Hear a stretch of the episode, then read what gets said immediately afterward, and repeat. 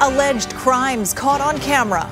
I think, uh, you know, if you push anybody with your vehicle, boom, you should at least, uh, I think it warrants arrest. What V P D says about the bad behavior and the chance anyone will be charged.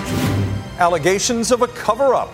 I never had an experience like that where I was told that I was too exposed to be seen by a medical professional. A woman who says her doctor demanded a wardrobe change. And an unusual child custody case. I think the suggestion that I'm endangering my children uh, makes me feel shocked. How an unvaccinated father is getting limited access to his sons. You're watching Global B C. This is Global News Hour at six.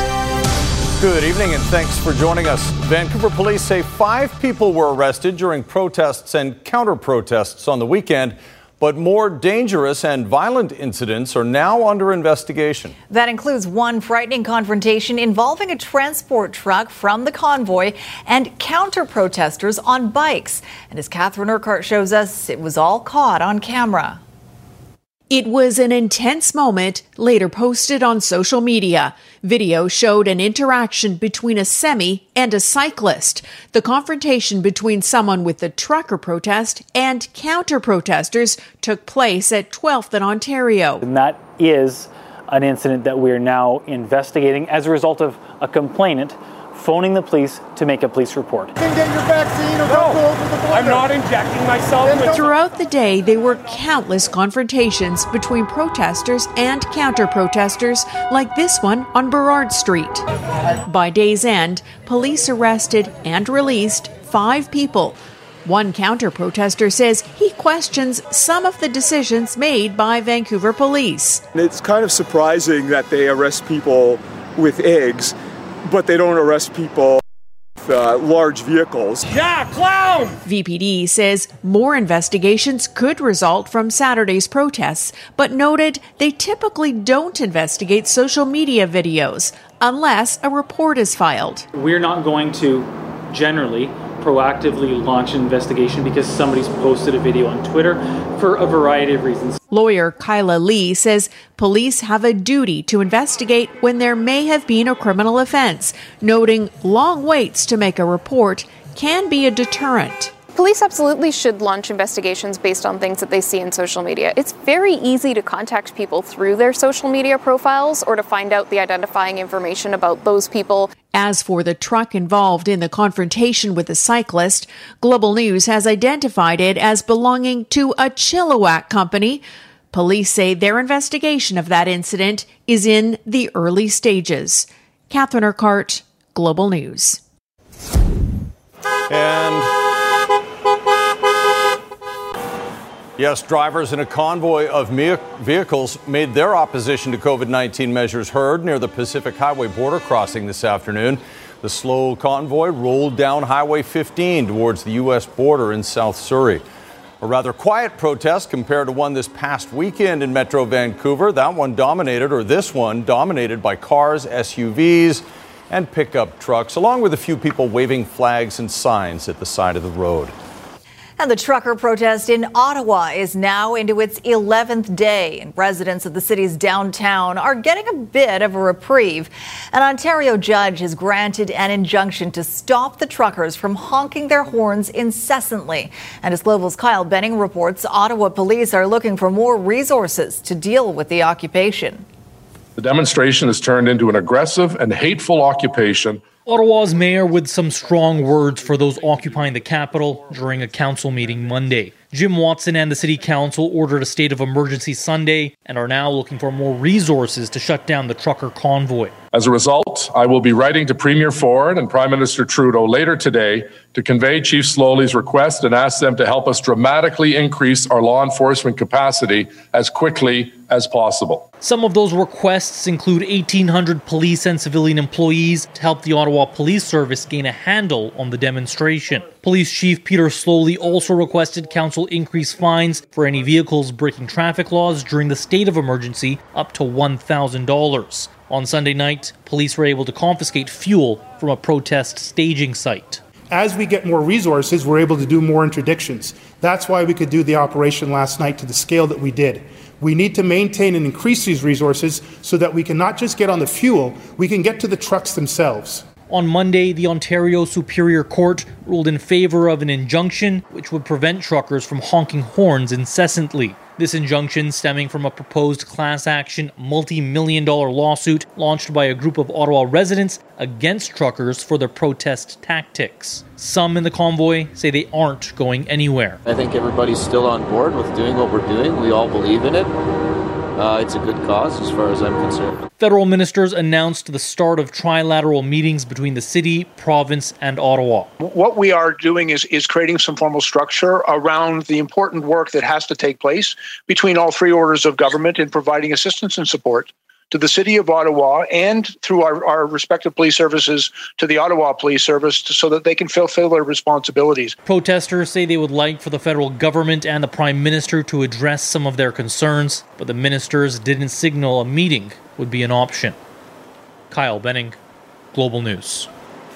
All right, let's get a check of our COVID nineteen numbers. Three days worth on a Monday. nine hundred eighty-seven people are in hospital. one hundred forty-one of those patients are in the I C U. There have been thirty-two more deaths recorded in the past seventy-two hours, and we have twenty-three thousand seven hundred thirty-nine active cases, of which nearly three thousand three hundred are new. And again, that's over the past three days. Keith Baldry joins us now. And Keith, we haven't talked about it in a little while, although we do keep our eye on it. Mm-hmm. Where are we at when it comes to children and vaccinations? Yeah, very interesting. For all the attention protests one way or another are getting, the fact is we're still vaccinating people at very high numbers each and every day. Over the weekend, almost one hundred thousand people got vaccinated with first, second, or third doses. But there is one segment of the population that continues to have low numbers, and that's young people. But it's really young people rather than teenagers. Here's the breakdown right now. fifty-four percent is the province-wide vaccination rate for five to eleven-year-olds, eighty-eight percent for teenagers. Now, it looks different when you start parsing out individual years. Five-year-olds, for example, are just at forty-six percent, eleven-year-olds at sixty-two percent. So you see parents are, I think, more comfortable right now inoculating older kids than younger kids. It jumps to eighty-one percent for twelve-year-olds because they've been uh, eligible to be vaccinated for much longer than the five to eleven-year-olds. And take a look at the seventeen-year-olds, ninety-three percent. At the beginning of the vaccination program, uh, health officials did fear that young people in their late uh, teens, early twenties would, would uh, not get vaccinated because they're not that familiar with it.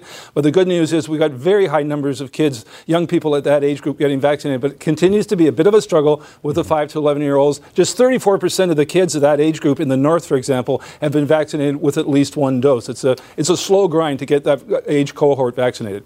Sure is, and lots of information on the B C C D C website mm-hmm. to help yep. parents make that decision. Okay, thanks a lot, Keith. All right.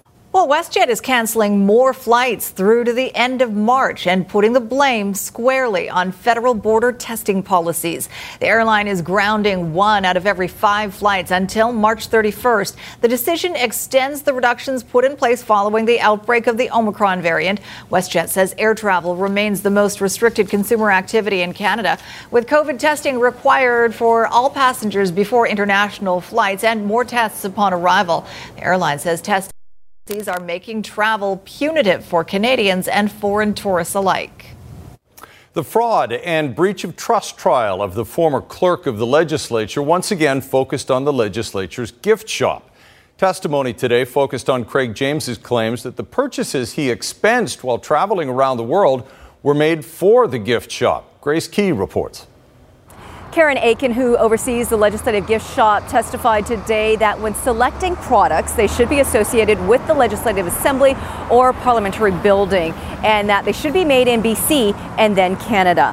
When asked about products such as day planners, items depicting the U S state capitals, the royal family, or U K Parliament Building, she said they don't sell those items. These would have been some of the items that James bought at various gift shops abroad while on business trips that are now being called into question. She did say over the years, James did make some suggestions to the gift shop that ended up being sold there. She's also been involved in protocol gifts. Now, these are gifts that are given out in some form of official capacity. She said many are from the gift shop and not from another country. Brian Urquhart, who was Director of Financial Services at the time, took the stand, testifying in detail about expenses and approval policies. He could only recall about four instances where James's expenses were flagged. That included a suitcase and items that the executive financial officer was told was for the legislative gift shop. And Crown did mention that it's expecting to wrap up its case before Family Day. In Vancouver, Grace Key, Global News. Well, the new leader of the B C Liberals is back in some pretty familiar territory.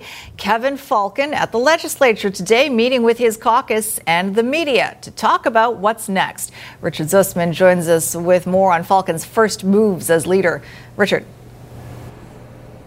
Sophie, Kevin Falcon is back in this building, and tomorrow is Speech from the Throne Day. He won't be able to see, sit in one of these seats quite yet. He hasn't earned it, but that may come soon. This was Kevin Falcon then, quitting as finance minister and deputy premier in two thousand twelve. Uh, resigning as Minister of Finance effective immediately. And this is Kevin Falcon now, back at the B C legislature, carrying with him more than just the hopes of an entire party. This silliness about baggage, bring it on. Bring it on. The new B C Liberal leader settling into the new job after a decisive win Saturday night.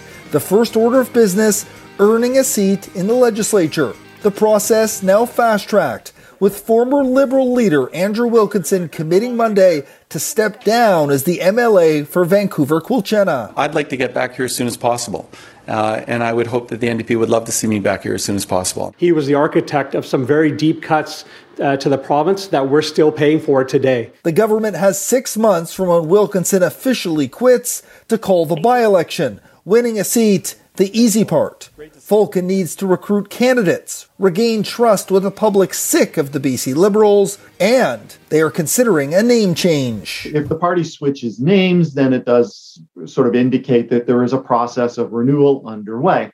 However, the challenge for the B C Liberal Party is that it has lost its Liberal supporters in the Lower Mainland. The next provincial election is set for October twenty twenty-four. And there's a growing sense that Premier John Horgan is considering stepping down as N D P leader before then. But for now, publicly at least, that's not the plan. I'm planning for Premier Horgan to be running again.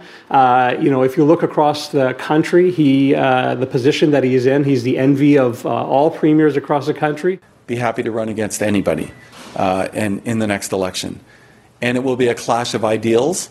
And it will be a clash of perspective and vision for the future of the province. As Horgan grapples with his future, the Liberals must grapple with their past and hope the public has finished sending them to the penalty box. Richard Zussman, Global News, Victoria. And Horgan is very focused now on being back in the legislature. He'll be here for the Speech from the Throne. He missed number of session days due to his cancer treatment, so tomorrow marks his return. In terms of Falcon, no, he won't be able to sit in one of these seats, but Sophie, he will be able to sit at the back of the chamber as a former M L A, and eventually, if he wins that by-election, he'll be able to come to the front row and square off against Horgan. The question is, how long may the two of them go at it? Always entertaining B C politics. Thank you, Richard. A doctor's appointment ends abruptly because the doctor said the patient was wasn't dressed appropriately. Spinbike, the woman who iPad, couldn't believe what happened and why she's going public with her story now. That's next on the News Hour.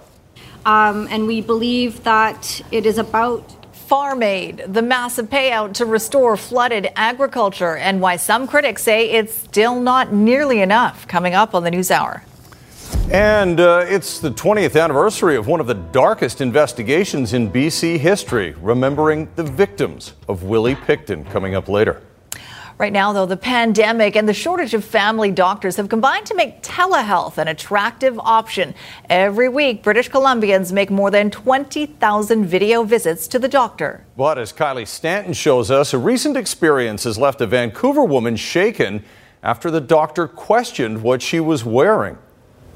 So I hopped off my bike and I answered my phone. It's how tens of thousands of British Columbians are accessing healthcare these days, virtually. You know, you get a good shot, you're able to talk. And Carly McGee, who's been using Telus Health for years, is no exception. It's super easy. They make it really convenient. But during her last appointment on Sunday, she was made to feel really uncomfortable. The doctor said, if you're not in a private place or covered up, I cannot speak to you. And I said, no, I'm, I'm at home. I'm in a private place and I am covered up. This continued for several minutes, the conversation becoming more heated. That's when he proceeded to ask me if I would go out in public dressed the way that I was. And I said, you know, as a woman, it's my right to dress however I want. And maybe I shouldn't be speaking to someone who pushes those values or concerns on a patient when they're seeking medical advice. And that's when he hung up on me while I was still speaking. McGee was left shaken from the experience, but felt the need to share it. I decided to post about it on my Instagram. She outlines what happened, saying, I stood my ground. I stood up for myself. This is what I looked like. According to the consultation notes, the doctor writes, patient is at the gym, wearing a sports bra.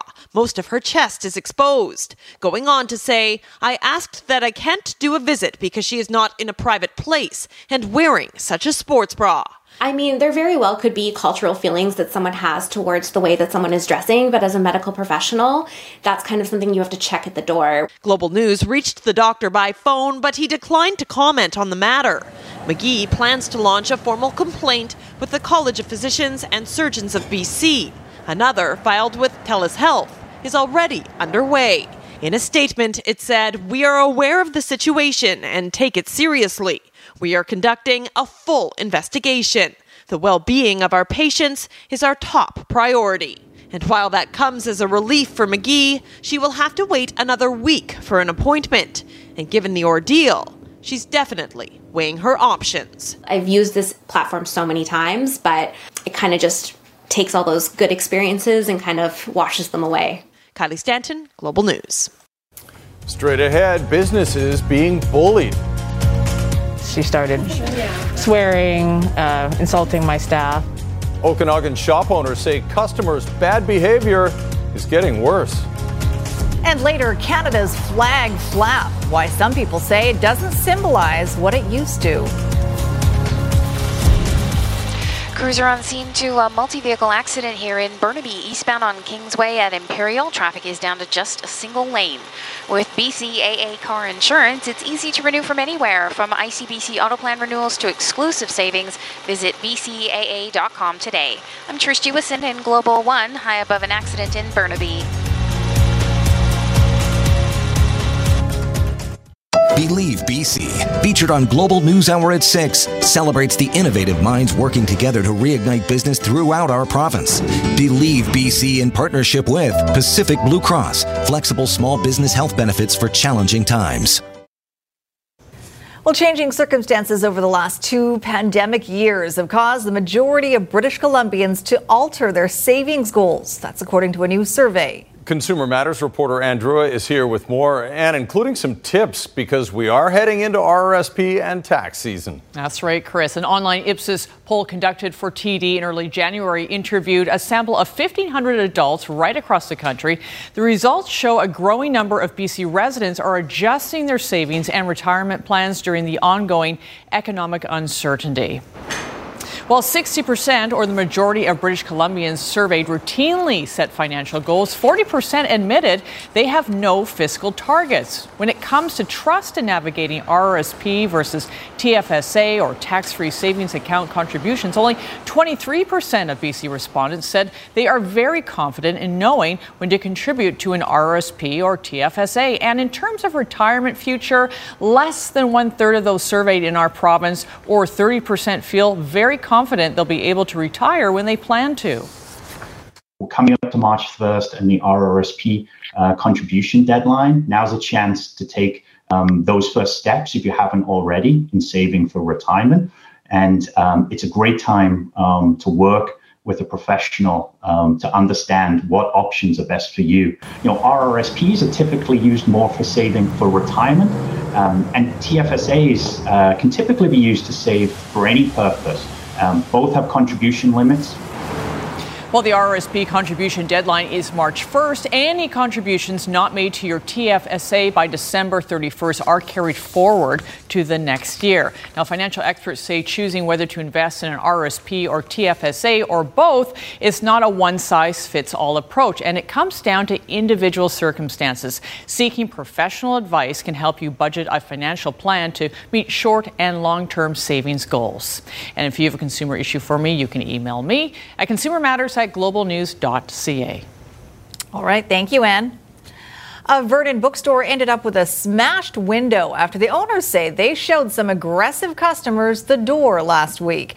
As Megan Turcato reports, local business groups are urging people to remain respectful through the pandemic and say thankfully most people have been supportive of local shops.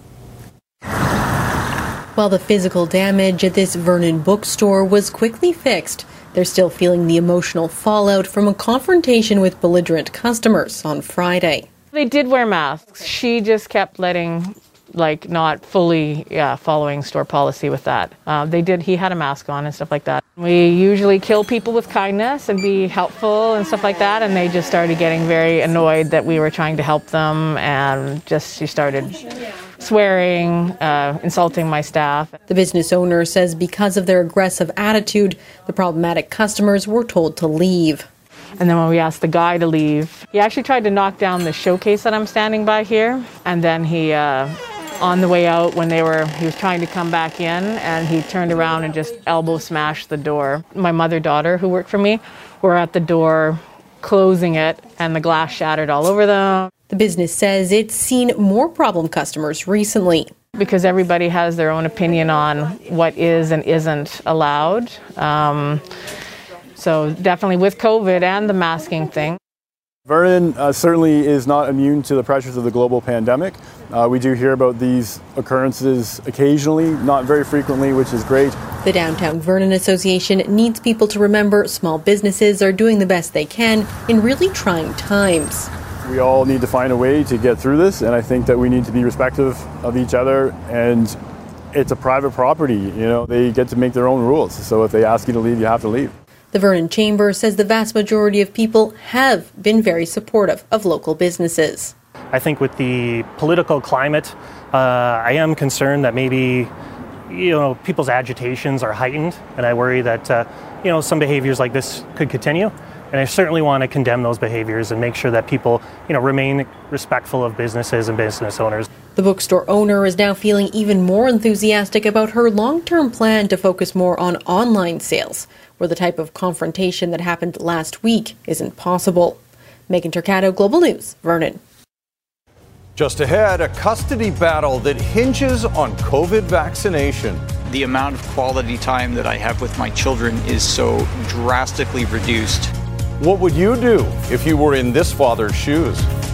And twenty years after the discovery of one of the biggest crime scenes in B C history, revisiting the horror that happened at the Picton farm. Traffic is steady in both directions over here tonight at the Alex Fraser Bridge, but do keep in mind that there is some intermittent ongoing maintenance during the overnight hours with lane closures heading south. Get best-in-class protection and savings with B C A A Insurance. Learn more at b c a a dot com. I'm Trish Jewison in Global One at the Alex Fraser Bridge. A unique Valentine's Day message from Metro Vancouver Crime Stoppers advising the public about the kind of Valentine you want to avoid. These are the top five least wanted Valentines of twenty twenty-two, all wanted in relation to serious crimes, including murder, manslaughter, aggravated assault, along with sexual and drug offenses. One of the suspects, Connor DeMonte, has been placed on the National B O L O, or Be On The Lookout program. DeMonte is wanted for the two thousand nine killing of Red Scorpion gang member Kevin LeClaire outside a Langley strip mall. And, well, you don't want to date any of them. If you see them, a one hundred thousand dollars reward is being offered for information that leads to an arrest. Well, the horror of what happened on the Picton farm first came to light twenty years ago yesterday when police showed up with a search warrant and established what became the largest crime scene in B C history. Willie Picton was convicted as a prolific serial killer. And tonight, the sister of one of his possible victims is speaking out. As Romina Dea reports, Sandra Gagnon says it is outrageous that Picton will be able to apply for day parole in just two years. Well, this is my sister Jana right here. twenty years. Still no peace for Sandra Gagnon as she faces unmerciful memories of what happened to yeah, her baby sister, Janet Henry. When I heard about uh, Janet, it was uh, horrific. It's hard to keep going. And the Robert Willie so Picton. The world would come to know him as one of the worst serial killers in Canadian history. The pig farmers, Port Coquitlam Farm, searched February sixth, two thousand two. Purses, inhalers, and ultimately body parts uncovered. Henry's remains believed to be among the grim evidence. Picton charged with twenty-six murders. I had horrible, horrible nightmares. Henry among dozens of women who had vanished from Vancouver's downtown east side. Nothing has come to light yet that clearly states that there is somebody killing these women. Pleas to Vancouver police ignored, say family members. Gagnon remembers the stinging words of an investigator from the Missing Women's Task Force. He said the women couldn't get dates anyway. How dare he talk that way about our missing loved ones? The families were right. They were ignored. I mean, there were families who went to the Vancouver police to report their sisters and, and relatives missing and were told basically buzz off. twenty of the twenty-six murder charges were ultimately stayed. Picton, now seventy-two, was convicted of six counts of second-degree murder. While it is unlikely he will ever see the outside of his jail cell, he will be eligible for parole two years from now, in February twenty twenty-four. We have a rotten system. Court system uh, makes me sick. Gagnon promising to fight any application for parole. She's writing a book in the name of her sister and all the others who never came home. Don't forget about our women because they were human beings. They were loving. Janet had a heart of gold. Romina Dea, Global News.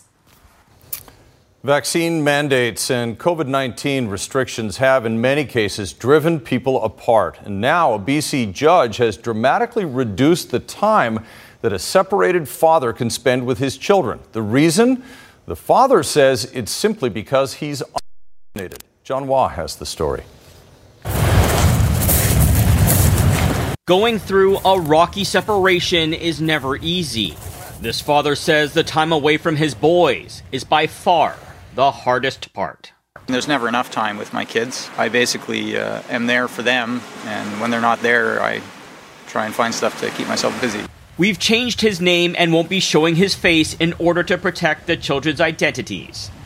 But James felt it was important to share his story after he says the court is keeping him away from his kids because he's not vaccinated against COVID nineteen. I think the suggestion that I'm endangering my children uh, makes me feel shocked. The decision made in B C Supreme Court leading to a dramatic decrease in parenting time. A draft of the order shows two hours on Thursdays and Sundays. James says that's down from four days and three nights, or sixty-three hours a week. The amount of quality time that I have with my children is so drastically reduced. It's next to nothing. On top of that, his parenting time is limited to outdoors. Driving with the children also not permitted. The children cannot spend time with anyone else indoors unless his former spouse is shown proof of vaccination, and masks must be worn at all times. It is a absolutely concerning decision that impacts separated unvaxxed parents across Canada. Family lawyer Scott Taylor is helping James, who is technically representing himself in court. Taylor says while unvaccinated parents have faced similar orders in Ontario, the reduction in parenting time was limited, and cases involved other factors. The children in those other cases were unvaccinated. They were ineligible for vaccination. James says one of his children has received a first dose of the vaccine, the youngest also old enough to get the shot.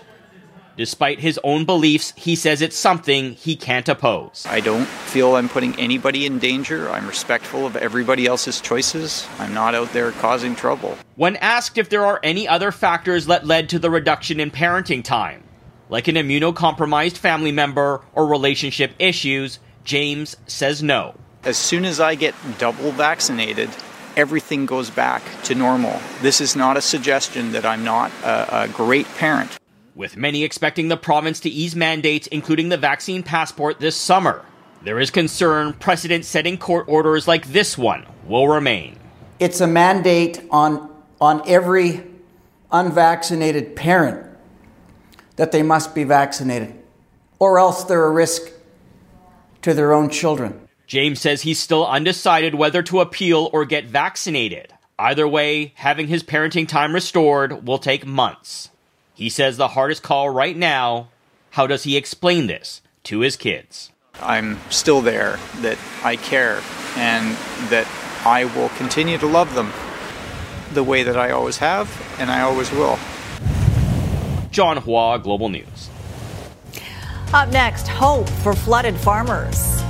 The program that delivers the greatest amount of financial support of its kind in B C's history. The largest agriculture recovery program in history, and who it will help. Also tonight in sports, the long list of players playing defense against COVID for the Vancouver Canucks. You're watching Global News Hour at six. Farmers whose lives have been upended in the Sumas Prairie are about to get a hand up from the government. The province now estimates November's floods caused more than a quarter billion dollars in damage. And that makes it the largest agricultural disaster in B C's history. So as Ted Chernecki reports, B C and Ottawa are helping farmers get back on their feet. You just knew that when all that floodwater eventually receded, there was going to be a colossal cleanup required and a price tag to match. So today, the province and federal governments finally announced two hundred twenty-eight million dollars to help farmers and ranchers stay in business. We've been working with private insurance companies and having assessors out, um, and we believe that it is about two hundred eighty-five million dollars. I can see that amount of money getting eaten up very, very quickly, and especially when the dairy guys are saying that their losses are between one and five hundred million dollars alone. The Canada B C Flood Recovery Program covers all damage to agricultural operations caused by flooding and landslides, and especially for items not covered by insurance. While in the Fraser Valley the flood has come and gone, near Merritt, for example, there's still a river flowing through once productive farmland. Some ranchers have lost their irrigation equipment. There could be a meter's worth of silt on former hayfields, corrals and barns badly damaged. Hundreds of thousands of dollars worth of fencing just gone.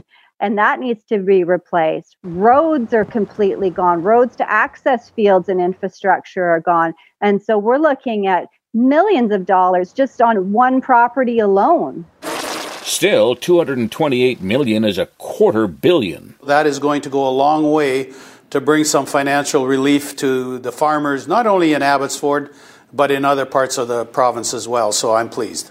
Ranchers eventually found feed for their animals, but at a very steep price. Hay, I know, has gone up like three or four times what it was a year ago. The only thing growing right now are bank loans and lines of credit. We also know that there are some very desperate situations right now, and farmers need cash now. The province will administer the program and says it has twenty persons on standby to start taking calls now in what it calls the most impactful agricultural disaster ever in B C. Ted Chernecki, Global News. Frustrated mayors just south of the border are demanding action to prevent future floods like the one that devastated the Sumas Prairie. The Nooksack River overflowed in northern Washington state, sending a torrent of water north across the border, eventually breaching the dike in Abbotsford that was supposed to hold it back. Four mayors have written to the state now asking for quick action to prevent future floods. Options include water retention dams, levee building, and dredging the river. When the water's coming down in stormwater times or in floodwater times, uh, it tends to well up a little bit and go over the banks more than it has historically. And of course, we did not do the Sumas Prairie any favors with this latest round of floods. Isn't that the truth? Yeah, no kidding. All right, let's bring in senior meteorologist Christy Gordon with a look at that weather forecast. Christy, it was a lovely day today, and we have even better news uh, coming for us. That's right. You and I were joking earlier that uh, the groundhogs reported uh, six more weeks of winter, but honestly, uh, it doesn't look like that in our long-range forecast. Today, we hit twelve degrees.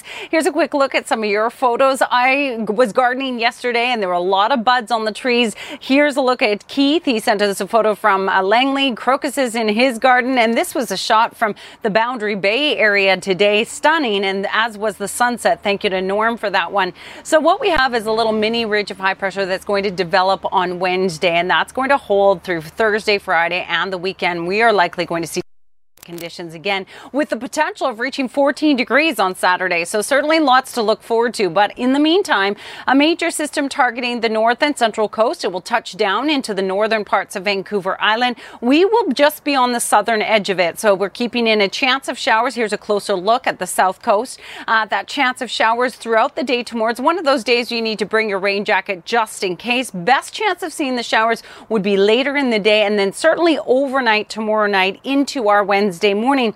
But beyond that, Wednesday, as we showed, talked about earlier, is when we're going to see that ridge of high pressure build. So a transition day on Wednesday, back to some sunshine. In the meantime, yes, a few flurries overnight for the interior, changing over to showers, but not much. Majority of the action in through the northern part of Vancouver Island, still some showers for uh, northern sections of the Sunshine Coast, and a chance of showers for our region also into our Wednesday morning. But beyond that, look at that. Lots of sunshine right through till Saturday with the potential for fourteen degrees. Tonight, Central Window's weather window comes to you from Fort Saint James, where it's not quite so spring-like there, but this is Greta's uh, grandson fishing there, and there's no reports yet of whether he actually caught any fish. I did send her an email to ask, but nonetheless, what a cutie there, just patiently waiting. Enjoying the great outdoors. That is great, doing some ice fishing. Hope he caught something. Uh... Got his own like little chair there with his yeah. Boston Red Sox toque. This is very cute. Some of the Canucks caught something, Squire, and it's not good. Well, um, the N H L just recently went through its all-star break, and the bad news for the Canucks is Quinn Hughes is now in COVID protocol, whom Bruce Hopefully Boudreau believes... Can, um, find some way to uh, uh, create more stuff on the power play without him. I don't think that we can, but we will try. Because he tested positive in the States, Hughes will miss all three Canuck games this week. Also coming up, showing your pride, how flying the maple leaf means different things to different people these days.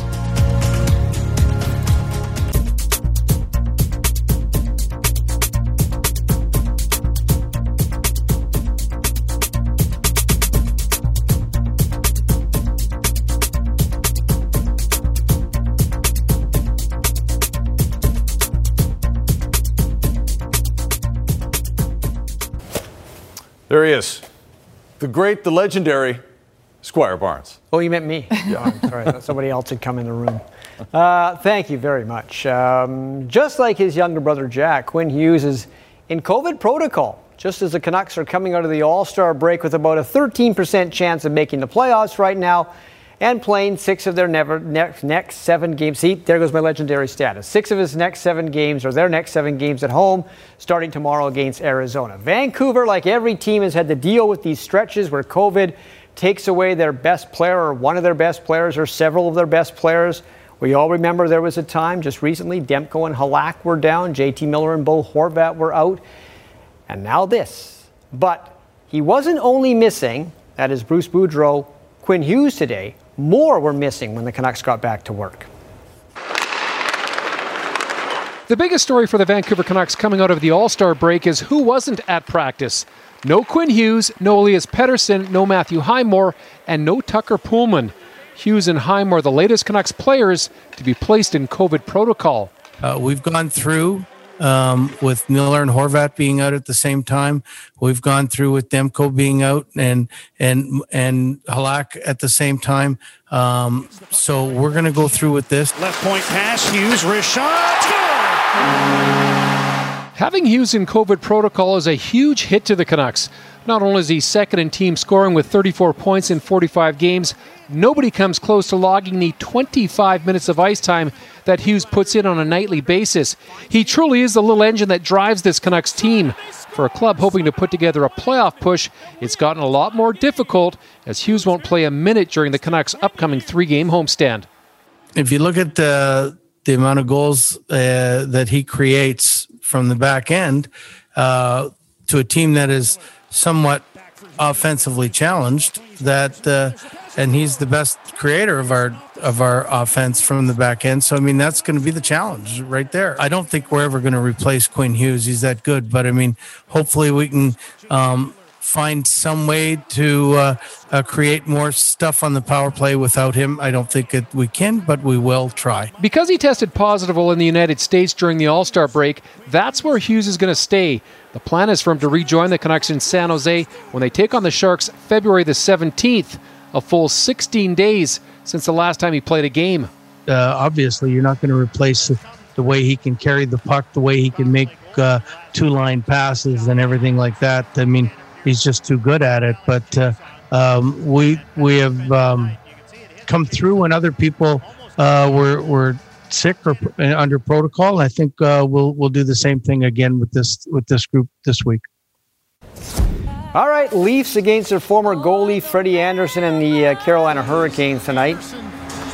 Mitch Marner had a couple of goals in this game, and so did Austin Matthews. Out of midair instead. Looked like Nylander, but they gave it to Matthews. And then Matthews will score again to give Toronto the uh, two one lead, thirty-first of the year. At the very start of the third period, Tony DeAngelo scored to tie things up right at the start of the third period. This game would eventually go to overtime. We just found out Mitch Marner has scored the winner, and Toronto has won it four to three. Medal standings at the Olympics, and as you can see, Canada off to a pretty good start so far. Six medals in total. We were eleven, eight, and ten back in two thousand eighteen. Four bronze medals. I want to tell you about one of those bronze because it was a huge surprise. There they are right there. This was not expected at all. A bronze in team ski jumping, which is a new Olympic event.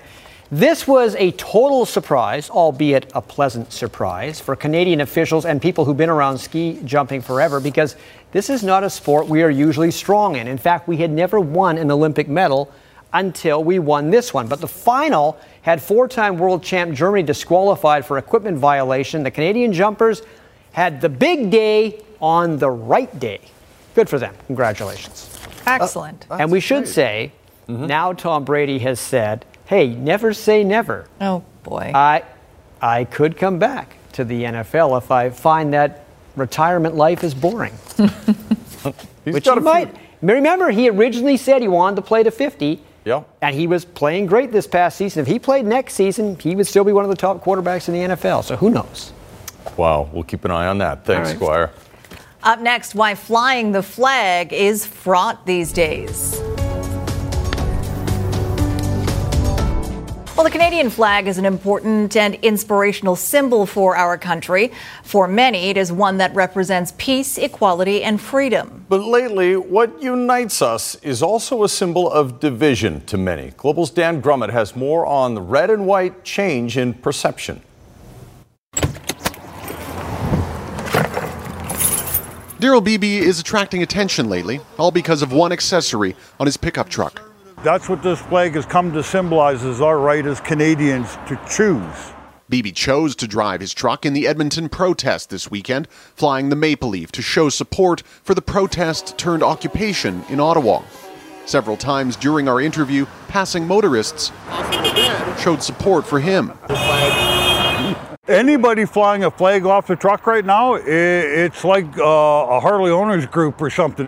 That's not how everyone chooses to see it. In fact, a Canadian flag flying from a truck or semi right now can produce a completely different reaction. I don't think it changes my perception of the flag, but I definitely have some preconceived ideas of the people who fly them when I see it. Mackenzie Hain wonders if anyone will make assumptions about the flag outside her house, there long before it was tied to large-scale protests. We thought that it was a good idea, a good symbol of nationalism. But I want it to stay a symbol of nationalism and not necessarily a political belief. It wouldn't be the first time the Maple Leaf has been associated with polarizing sentiment. This Canada-themed souvenir store says it's seen a boost in sales recently, mainly from flags. Owner Joe Nikolic believes it's driven by pride, not politics. With a store like myself, I don't get political. I stay away from that type of thing. Is this not political, though, these hats? Um, these were made uh, for, for a customer that wanted to show some uh, support for the convoy. How long are you going to fly the flag on the back of your truck? Until the convoy pulls back out of Ottawa. However you feel about B B's truck flag, the reactions are a reflection of a polarized nation, where a path to unity doesn't appear so red and white. Dan Grummett, Global News. All right, let's bring in Christy for one last look at our weather forecast, and it's going to be positively balmy, Christy.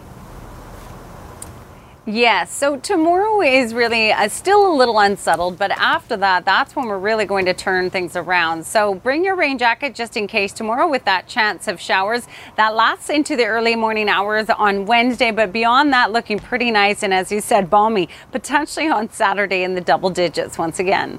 I pull the flag down for the winter, but I, if it's that warm on Saturday, I'm going to put it back up again. Thanks for watching, everybody. Have a great Perfect. night. Good night, all.